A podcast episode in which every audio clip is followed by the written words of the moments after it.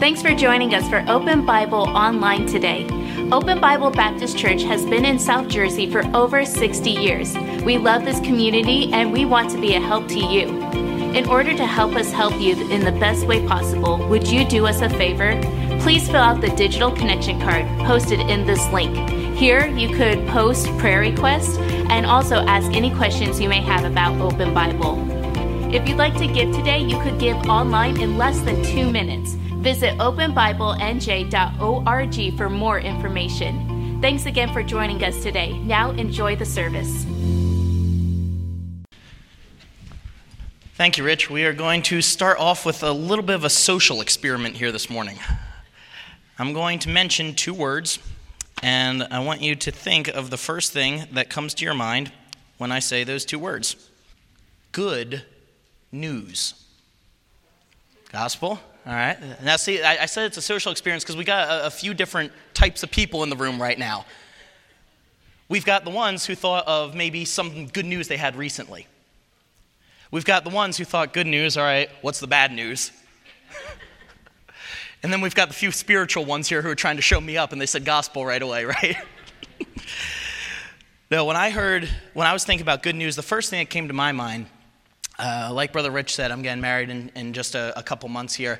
And so I'm going through the process right now of uh, all the fun things of trying to find a place to live. And I do say fun in quotation marks purposefully. And uh, about a week and a half ago, I was talking to a, a mortgage lender trying to get pre approved and all, all that crazy stuff. And so he gives this figure that he says, Oh, yeah, I think you could get this, but I need to run some numbers. All right, yeah, that's fine. So he goes, he runs his numbers, where he comes back a few minutes later, and he says, First thing out of his mouth, good news. You got pre approved for, and then he told me the amount. And it, uh, for, it wasn't quite as high as I wanted, but I got to admit, for someone doing this for the first time, I was pretty happy with it. I can't complain. It was good news. But then, as some of you already attested to, there's also another way you can use the word good news, and that's with gospel. How many of you have heard gospel and good news put together in the same? Yeah, I think most of us here. And there's good reason for that. They actually mean the exact same thing. Gospel comes from the New Testament word from the time of Jesus, euangelion. Can you say that with me? Euangelion. Eh, euangelion. Yeah, it means good news. Think of like a, a eulogy is a good word. Eu, the EU, means good, and then legia word, good word. So euangelion, good news or announcement. And so they mean the exact same thing. That's why we kind of get it in our head. And I am, I am thrilled when I see Bible words get into culture that way, where, where they're just so popular. But the danger with that is that sometimes the word can become so familiar that we lose its meaning to us. And the word itself doesn't lose its meaning. You know, it's, it's still as powerful as it ever was, but we become so familiar that we just we don't recognize the beauty of it anymore. Like maybe if you're, you know, there's a, a, roadway that you travel along. The first time you did, you're like, oh, you're noticing all the buildings and this is cool. And then, and then you do it for 20 times or 20 days or 20 years and you're like, you just totally forget about everything around it. You get so used to it. And we boiled down the gospel in our churches essentially to saying Jesus died for you and Jesus loves you. And that's true. That is the gospel in a nutshell. You know, we, we take it down to verses like John 3.16 and, and uh, things like that. But the gospel is also bigger than that. It is that, but it actually encompasses the entirety of Scripture. And so, with the time that we have today, my goal is to help you rethink the gospel God's way. I want you to feel the power of the gospel like you never have before. I want you to understand the implications of the gospel like you never have before. And I want you to leave here living the gospel out like you never have before. Ultimately, my goal today is to lead you into a life defined by the power of the gospel. Somebody say amen to that. Amen. You ready to learn about how the gospel can change your life today? Then we have to ask two questions that are going to drive our study into God's word this morning. Number one, what is the good news? And number two, what does the good news compel me to do? What is the good news? and what does the good news compel me to do? Now, we're going to spend the bulk of our study in that first one, and at the end, we'll wrap it up and get into what it compels us to do. So, what is the good news? Well, to answer this question, we actually have to go all the way back to the beginning of the Bible. And some of you are in here going, aren't, Don't you mean like John 3:16 or something? Is that where we're supposed to go? Well, yes, but actually no. You see, the gospel is centered in the New Testament truth of Jesus, it, it, absolutely. But it's rooted in Old Testament concepts that start earlier in Scripture. See, we already learned the New Testament word for gospel. It was euangelion. The Old Testament word is biser. Can you say that with me? It's there on your outline. It's biser. Good. Say, you guys are doing great with this today. You've already learned two new words. Now, that word beser also means good news, but in a royal sense. Uh, in fact, there's a really awesome video explaining this um, that we had in a sermon back from uh, February that Pastor Riddell gave. So uh, if you need a refresher on that, you want to look into it a little bit more, after the service, go back into YouTube or Facebook and find the sermon from February 7th of this year, 2021. And it was titled, Give Me Freedom, Give Me Life. Pastor Riddell preached that. And if you go to the 28 minute mark, it starts a video in the video, it's like Inception with videos, a video in a video, that talks about the gospel being royal news. So that explains even better if you want to go a little deeper into it. Because you see, today we use good news for just about everything, right? I, mean, I talked about good news uh, with, with, trying to find a place to live, and I mean, that was a big thing. That, that is a pretty big life event. But we use it for small stuff too, right? If our sports team wins, we can say that's good news, especially if you're a Flyers fan right now. That would be good news. You know, and we'd use it maybe if you go to the mall and you find the pair of shoes that you want to say, good news, I found what I was looking for. But in the Bible sense, it is so much bigger than that. It's actually on a national or even an empire wide scale. A great example of this is 2 Samuel 18:31. Um, this is in David's life at the end of his life. So he's already fought Goliath. He's already faced off against Saul. He's already uh, been king. He's already had the situation with Bathsheba. This is at the end of his life. And he is facing a lot of insurrection attempts right now. A lot of people are trying to take his throne, and they're from his own family.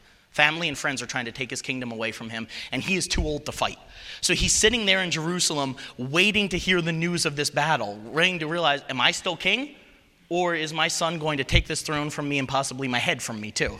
This was a big deal for him. In 2 Samuel 18:31 says, "Behold, Cushi came, and Cushi said, Tidings, my lord, the king, for the Lord has avenged thee this day of all them that rose up against thee." That word tidings is a weird word, isn't it? We, we, I don't think I have ever heard anyone in my life use the word tidings, outside of the month of December, that is. Whenever we sing God Rest You Merry Gentlemen, right? Tidings of comfort and joy. That is the only time I ever hear someone use the word tidings. But in the Bible, it's that word, beser. It means royal news. In this case, it meant that there was good news that David was still on the throne. You won the battle. And the same word even appears in 1 Kings 142 uh, during a peaceful transition of power between David and Solomon. And while he yet spake, behold, Jonathan, the son of Abiathar. Now, this is not Jonathan, uh, David's best friend. This is a different Jonathan. Jonathan, the son of Abiathar, the priest came, and Adonijah said unto him, Come in, for thou art a valiant man, and bringest good tidings. It's that word again. This, this is the idea that Jonathan brought beser. He brought good news that the people had a new, wise king ruling over them. That is the idea of, to them, gospel, good news. Gospel was not originally a religious word. Now, those of you who said it in that sense, you're right. That's what it's become now, but originally it was a political word. It was about who was on the throne. And really, this idea of good news goes all the way back to page one of the Bible. And in order to understand that, we have to understand why the news is good in the first place. Because when it comes to the political sense, the good news is only good if it's good for you, right? It was good for David, but it wasn't good for David's son. It was good for Solomon, it wasn't good for the people who wanted the throne instead of Solomon. And sometimes I think we almost treat the gospel in a religious sense that way too. Like, oh, it's good for me. Maybe it'll be good for them too, but that person doesn't really care about it. If, no, the gospel in a religious sense is for everyone. It's not like the politics or, or when you say, oh, it's good news that my sports team won because that's bad news if you're the other team's fan. No, this is for everybody alive. It is good news. Why? Well, you see, the Bible is a very unique book, right? It is the only book ever to have been written by God through men and to have no errors. That, that's pretty unique. But there's also a sense in which the Bible is similar to the books of its time. Now, now, they were not inspired. The people of those cultures may have believed they were. We, we believe differently. But the stories, a lot of times, are similar. If you were to look at the myths of ancient cultures, you would start saying, wait a second, I, re- I recognize that story. It's not how I remember it, but I recognize that. They had creation myths in other cultures, usually of gods fighting each other and then accidentally creating the world and creating humans, and it was weird stuff. They even have flood myths in ancient cultures. In fact, this is no joke, too. Some cultures even had stories of a god placing a tree in a garden to test humanity. Pretty much any story from the first nine chapters of Genesis you're going to find in other ancient cultures. They were really common. People knew these stories, which, in a way, attest to the truth of the Bible, if it was that common. But if you read these, and maybe, maybe some of you had to read like um, uh, Greek uh, stories like the Iliad or Odyssey when you were in high school or something, if you've ever gone into any of those, you realize two things are pretty common mankind is messed up, and the gods are messed up, even more so. If you read those, you're just like, this is, this is weird. Who wants to serve this kind of God? They're strange. And then you have to, you say, okay, well, what's the big deal about that? I don't like history. I don't like literature, whatever. Okay, you have to understand the culture that the Israelites were in, because these were the nations around them. This is what the people around them believed. And then along comes this little pipsqueak nation of a couple million people, and they have a creation story too. But it's not of a bunch of gods fighting and accidentally creating man, it's of one God speaking the world into existence his name is Yahweh, and he creates man not to be slaves to serve under him, but to be partners ruling alongside him. That's really different. And then as you keep reading, you see uh, that he created this garden that he put them in. And it was overflowing with this potential to, to create the entire world into a utopia. We know that didn't happen, though. Because then the Bible mentions a tree. God had placed a tree in the garden, the tree of the knowledge of good and evil. And he told the first man, the first woman, You are not to eat of that, right? Now, if you were reading through the first two chapters of Genesis, you should be noticing one word show up over and over and over again. That's the word good, or it's the Hebrew word tov. Can you say that with me? Tov. It's like stove, but without the S. So if that helps you remember, tov, it means good. And you see that over and over in Genesis 1 constantly. And God saw that it was good, or tov, yeah. And God saw that was good, tov. And it happened, God saw that was good. It was good, it was good, it was good. And then you get to day six, and he saw that it was very good. You're like, this is awesome, I love this. And then you get to chapter two, and God says, it is not good, not tov, that the man should be alone. And you should be going, wait a second. Um, God, you just spent the whole last chapter telling me everything's good, even very good, and now you're saying it's not good. What gives? But you see, what that is trying to teach us is that God is the one who defines good and what is not good. God is the one who defines what is tov and not tov, what is right and what is wrong. That should be in your head from those two chapters. And then we get to chapter three with the tree of the knowledge of good and evil. And that word knowledge means discernment. See, when we use the word knowledge in English, we usually mean facts. Right, we've got a lot. Of, you say that's a knowledgeable person. That's that's someone who's a know-it-all. Right, they've got a lot of book knowledge. They, they can win on Jeopardy. That's not what the word usually means in the Hebrew Bible. It's in our terms, knowledge is black and white facts. In the Hebrew Bible, it was gray discernment. It was discernment for the areas where life doesn't fit your boxes. It was more about a personal, intimate understanding of the truth. So the tree of the knowledge of good and evil was not about Adam and Eve didn't know the difference between right and wrong. That's how I always thought of it growing up. They didn't know right and wrong, they ate the tree, now they do. But here's why that can't be the case. Think about it with me. And anyone who's a parent or has ever been a parent should really understand this. God told them not to eat of the tree, right? What good would that have done if they didn't know the difference between right and wrong? Because it was right to obey and wrong to disobey. You don't give a command if the people you're giving it to don't know if it's right or wrong to follow. They already knew the difference between right and wrong. What the tree was, was the discernment of good and evil. So, in other words, by eating of the tree, Adam and Eve were saying, We now define good and evil. What God did in chapters 1 and 2 over and over again says, I'm the one who gets to define what is tov, what is good, and what is not. Adam and Eve, by eating of that tree, actually did do what the serpent said, and they became like God in that they now chose to define what is good and what is evil on their own terms. And God was not a controlling tyrant, He gave them what they wanted. But they couldn't live in the garden anymore. And so humanity would now face a curse. And the rest of the Old Testament story is how mankind longed to get back to Eden. Now, I don't necessarily mean the physical location of Eden, but the essence of Eden, the idea of a world before a curse. In Genesis 3:15, God promised that that would happen. And it would happen through a person. A very unique person. Genesis 3:15, many of you know it. It says, "I will put enmity, that is conflict, between thee, he's talking to the serpent, and the woman, and between thy seed, her seed, it will bruise thy head, thou shalt bruise his heel." And I realize we have a broad age range in here today, so I'm, I'm going to be general as possible in what I say here. But this verse is weird. Okay, we can't think about this as 21st century Americans. It makes sense to us. We're 2,000 years after the cross. Think in terms of Adam and Eve a few thousand years before the cross. Biologically speaking, women do not have seed. That is what the male brings to the relationship, biologically speaking. So to say that there's going to be a man born of the seed of a woman, what does that mean? That's weird. It doesn't make sense. And we know that humanity was immediately looking for this Redeemer to come. When the first child, Cain, was born in chapter 4, Eve says, I have gotten a man from the Lord. Or you could literally translate it, I have gotten a man, the Lord. I tend to think that Eve thought Cain was that Redeemer. Now, that almost makes sense in a way because, I mean, any of you ladies who have ever given birth to a child, think about that process, but you're the first woman ever to have that. You've got no, uh, no precedent for it. You've got nothing to say, this is normal. This, this is weird. This has never happened before. So this must be who God was talking about. This must be our Redeemer come already.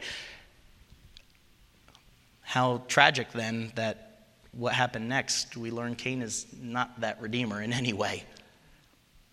Over and over again, then throughout the Old Testament, God's people were looking for that Redeemer to come. They were looking for Eden to be restored.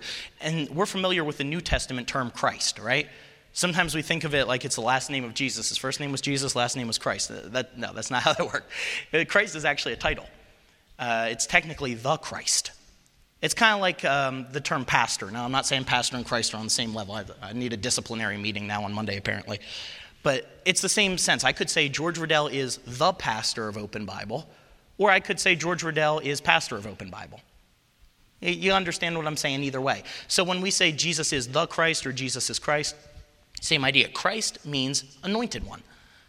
And we know the Old Testament word for it too is Messiah. They mean the same thing. Christ and Messiah both mean anointed one. Whenever there was a leader in the Old Testament, they were anointed with oil.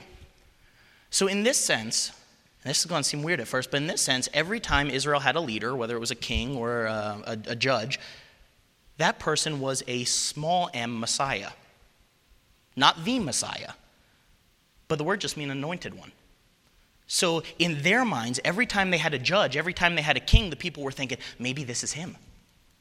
This is a new anointed one. Maybe this is the Redeemer. Maybe this is the one we've been waiting for all this time. So, can you understand why every time a new king came on the throne, there was this, this beser, this royal message that somebody new came in, why people would get excited? Maybe the Redeemer's come. Maybe the Messiah, the anointed one, is coming in my lifetime. Maybe it's, uh, it obviously didn't work out with the last king. Maybe it's this guy this time. This could be so cool. Maybe it's, maybe it's going to be Samson. Oh, no, it wasn't Samson. Uh, maybe it's going to be Samuel. No, not Samuel. Maybe it's going to be David. Uh, maybe Solomon. Maybe Josiah. Maybe Joash. Can you see why that beser, that announcement, was such gospel? It was such good news to them. Can you also see why by the time of Jesus, the people would have been fed up with fake messiahs? And they didn't want to fall for another one. Can you see why it then would have been so powerfully charged when Jesus steps on the scene and Mark 1:15 says the time is fulfilled, the kingdom of God is at hand. Repent and believe the gospel. The good news, the beser, the evangelion, the royal announcement that a new king has come. See, Jesus spoke a lot about kings and kingdoms. And that sounds weird to us. Ever since the last 300 years, if we live in America, we don't like kings, right? We toss their tea in the harbor. We don't like them.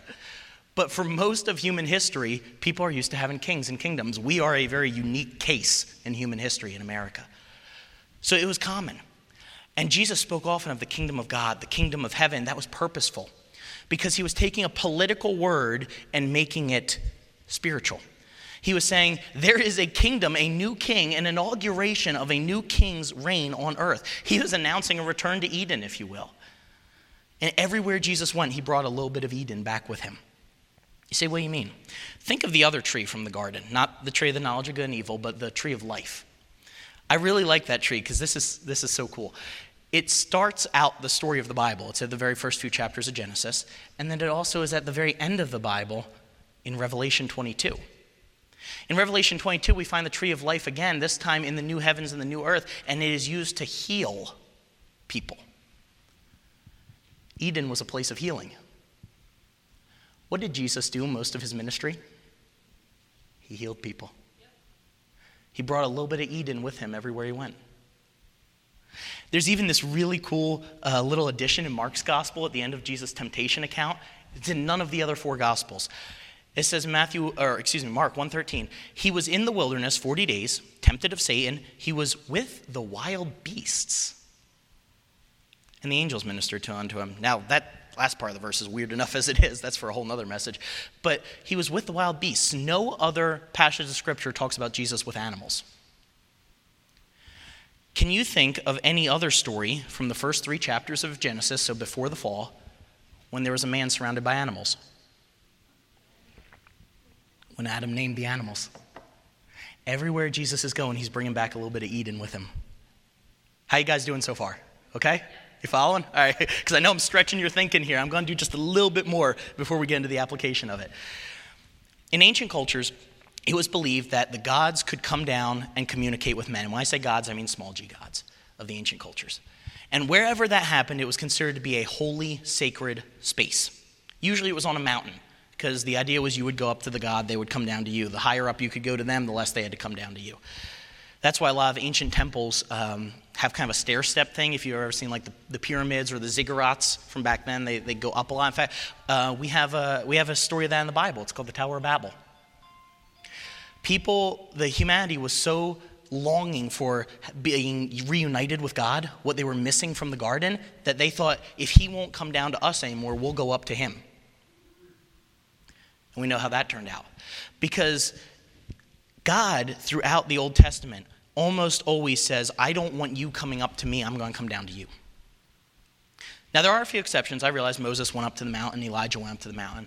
But most of the time in the Old Testament, God says, I don't want you coming up to me. I want you, I want to come down to you. It's almost like he's saying, Stop trying to impress me with your tower. I made the entire universe. Your, your building blocks, your tinker toys don't really impress me. Just let me come to you. Stop trying to earn my favor. Let me come to you. The really interesting thing is that there's a good chance Eden was on a mountain too. See why you say that? Well, Genesis 2:10 says that there was a river in Eden that as it went out, it split into four heads. Now, a river doesn't usually start in a valley. It starts in high ground and moves down. So there's a good chance Eden was on this mountaintop, and God is saying, I'm going to come down to you. Remember, he came down in the cool of the day and talked with Adam and Eve there. And he did this over and over again throughout the Old Testament. God comes down to man. It's really cool. And then eventually, God comes down not just to man, but in the form of a man Jesus, who was virgin born. There's your seed of a woman. And he died, was buried, and he rose again, and he brought Eden back with him. Now, in those ancient cultures, people usually built temples. Uh, and, and the idea of the temple was to say, the God comes down to us here. This is where it happens. It happened a long time ago, but this is where it happened. And you just kind of have to take it on faith that something strange happened in that place. The Jews, though, had they had a temple eventually, but they had first what they called the tabernacle. And that's really cool because in those other cultures, you could go to the temple and you might have a flame there or something to signify the God, but you couldn't see anything about the God. You go to the tabernacle of the Israelites and Yahweh dwells there. In those other cultures, they believe the gods came down, went back up. With Yahweh, he came down and he stayed with his people. In fact, that word tabernacle we use as a noun. We say he, God lived in the tabernacle, but it's also a verb. You could accurately say God tabernacled with his people. It means he came to live with them. He didn't leave them alone.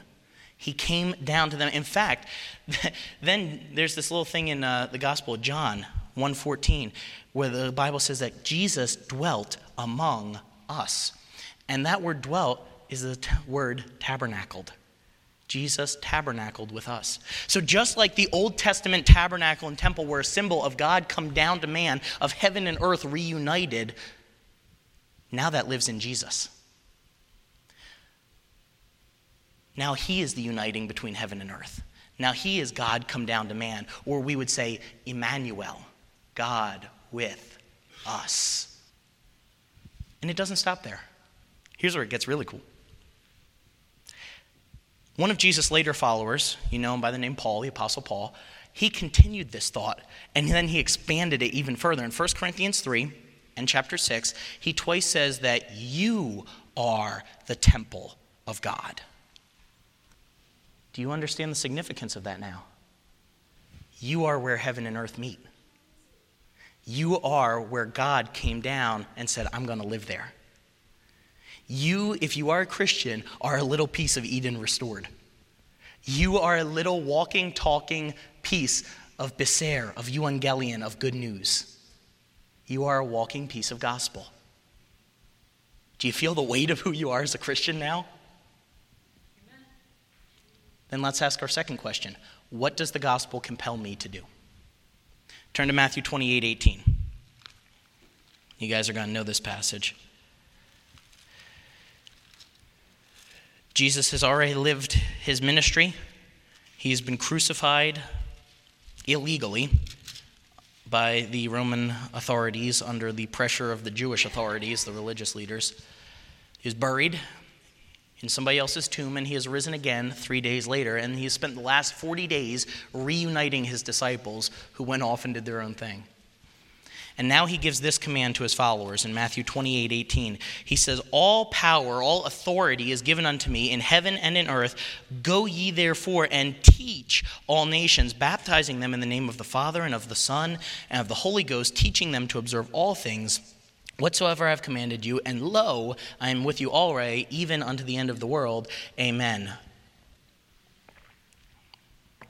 Now, I'm not going to go too deep into the grammar here because I realize about 90% of you in here probably tossed away your grammar books after high school, and the other 10% are like the word Nazis. Okay, I can talk to that 10% after the service if you want more info. For the rest of anyone, everyone else, I'm going to keep this part short. In English, we have uh, two commands, two imperative verbs, two participles, ing verb. That's all participle is, it just ends in ing in that verse. But the way that the verse could be translated is having go as a participle, an ing word. Literally, you could say, having gone, therefore, teach all nations. Having gone, therefore, and, and if you've ever wondered why um, uh, teach is in there twice, it's because the first one means make disciples and the second one means instruct. So the first one is a relational thing, the second one is a, a factual thing. So you could say, having gone, therefore, make disciples. Or you could even say, in the going, therefore, make disciples. The point of this is that this verse is not just for missionaries who need to go overseas. The point is that Jesus says, You're already going. You're already living. Going is just your daily life. Now, in the going, as you live your daily life, make disciples. That is his great commission to us.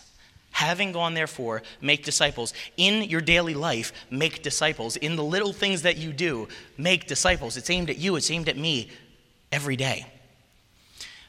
Somehow we've adopted this idea, and it's only from medieval Christianity, it's not from the Bible, that there's this some things in life that are sacred and some things in life that are secular.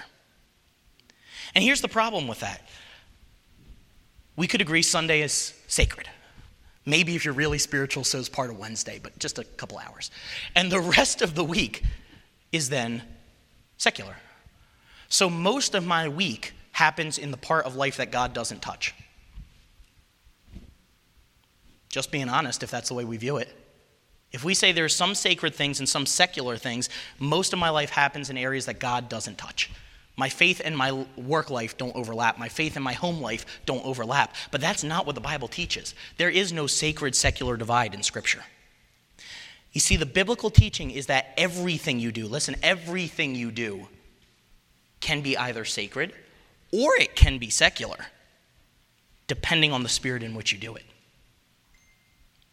That means that going to church, giving to church, being a good person, helping your neighbors, even going to a Bible college, that can all be secular if you do it in your own strength. Likewise, going to work, fixing your car, making a good meal, washing the dishes, brushing your teeth can be sacred if you acknowledge the Holy Spirit's part in it. That's weird. Can you prove that from Scripture? Well, yes, I can. 1 Corinthians 10.31. And everyone who went to the wilds ever says, Whether therefore ye eat or drink or whatsoever ye do, do all to the glory of God. You can eat, you can drink, you can do everything in life to the glory of God. That's a weird way to think, isn't it? Can we just be honest? Like, that's a weird way to think. We don't think of that life in those terms. That's what the Bible teaches. Everything can be either sacred or it can be secular, depending on how you do it. That is the gospel. That is what the gospel compels you to do. It compels you, as the temple of God, as the meeting place between heaven and earth, as a living bit of beser, of evangelion, of good news, it compels you to spread to other people in your daily life that there is a new king reigning and that he is inviting everyone to join him in his reign. Imagine living in a medieval time period or an ancient time period, just anything a few hundred years or more ago, before cell phones before email, before social media, before newspapers. And imagine how hard it would be, how much effort would have to go into it when there's a new king to find out that there's a new king. You can't just check your social media feed. You can't read the newspaper. Imagine how difficult, especially if, you, if we're talking like one of the old empires, like a lot of land. Imagine how much effort went into telling people there's a new king on the throne. Because a new king means a new way of life. So that's important people know. I mean, just imagine living in 2021 and thinking that Ronald Reagan or Bill Clinton was still president. Could that lead to a few problems? Yeah, our policies are a little different now. Our rules are a little different now. Our, our relationship with other nations are a little different now. A new king means a new way of life. there's a great line from an old uh, 70s movie where there's a king and one of his knights, and they're going up to a castle. And uh, along the way, they, they meet these two peasants, and they're, they're trying to talk to the peasants, but the, the peasants have no clue that they are under this king's rule. They haven't heard that he's, he's the, the king over them, and this, so they don't want to listen to him. And finally, the king gets so fed up with him that he goes, I am your king. And the one peasant looks at him and says, Well, I didn't vote for you. he says, That's not how this works, right? That's not how that works. There might be some people in the world who didn't vote for King Jesus, if you will. But he is still king. And the gospel, the good news, is that what they have been longing for, they may not have even realized they were longing for it, but what they have been longing for was fulfilled in Jesus. Sometimes I think we take the gospel and we try to shove it down people's throats. Like, you, you might not like this, but you need it, right? Almost like if you're trying to give a little kid some medicine like for a cough syrup or something. They really don't want to take it. It's like, no, take it. This will help you, please. You know, or, or that's kind of what we do with the gospel sometimes. And it's no wonder that people don't want that. But the gospel is actually what they've been looking for all along. Now, I don't mean prosperity gospel. I don't mean tell someone if you accept Jesus, you're going to make a million dollars, or you're going to have the car you always wanted, or you're always going to be happy and never have anything wrong. No, that's, that's not the way it is. But what we long for as humans deep down peace, love, uh, having a world that is without a curse, that is fulfilled in Jesus. What people are looking for is fulfilled in Jesus, and that is the gospel. And what the gospel compels you and I to do is to tell people that there's a new king on the throne. I think of the verse in Isaiah, I believe it's chapter 52, where it says, How beautiful upon the mountaintops are the feet of those who bring good tidings, beser, gospel, good news. And when you read that, that verse sounds really weird, doesn't it? I mean, who says beautiful feet? That's weird. When I think of my feet, I don't, I, I don't think beautiful. I think I need to get my toenails cut or something, right? That's just, that's not what I think of. Even less so when you imagine someone running across a mountaintop in sandals. The feet didn't look beautiful. That wasn't the point. The point was what they were bringing. good news. If you were alone in the desert for a few days and you came across a glass of water, I don't think it would matter to you if there was a little bit of dirt in that water. you wouldn't care what it looked like. You just good news. This is what I've been looking for, right? So the gospel is not about oh you need this, so I'm going to cram it down your throat. The gospel is this is what you've been looking for, and it's a beautiful message that we need to get out to people throughout the gospels. What you see over and over again is people bringing people to Jesus. Jesus did a lot of work, but he also got 12 disciples. He didn't go and do this alone. It wasn't just the job of Jesus. It's not just the job of Pastor Riddell or, or Brother Richard or Brother Tyler. It is the job of the church. And when I say church, we are the church. This week, we have a lot we're celebrating, don't we? We celebrate the death, we commemorate the death of Jesus on Friday. We consider it on Saturday, and we're going to praise him for his resurrection on Sunday. That's a lot to celebrate. It is the center of our mission as a church. This year, you've heard a lot about the mission, right? We say the mission matters the most. Well, what is the mission? The mission's the people. The mission is living out the gospel and bringing people to Jesus. That is what our mission is. So, my point of this message, my challenge of this message is to ask you will you do that this week? You see, we've got a couple great events coming up this weekend. We've got the Easter egg hunt on Saturday for the community. We've got an awesome Sunday morning service, uh, two of them planned for Easter Sunday. And Open Bible has made it easy for us as a staff that they, they've taken care of this and made it events worth coming to.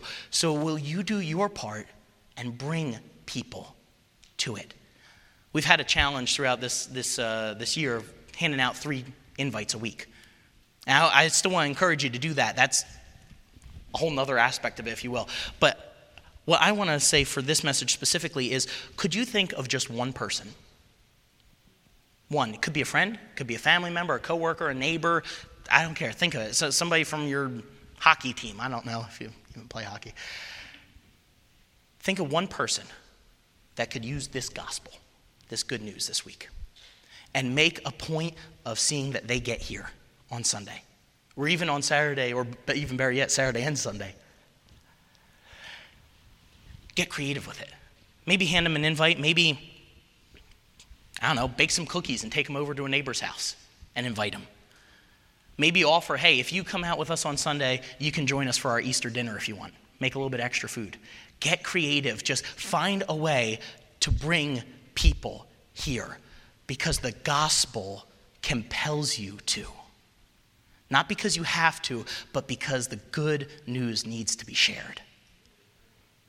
We have a truth worth sharing. Will you do that this week?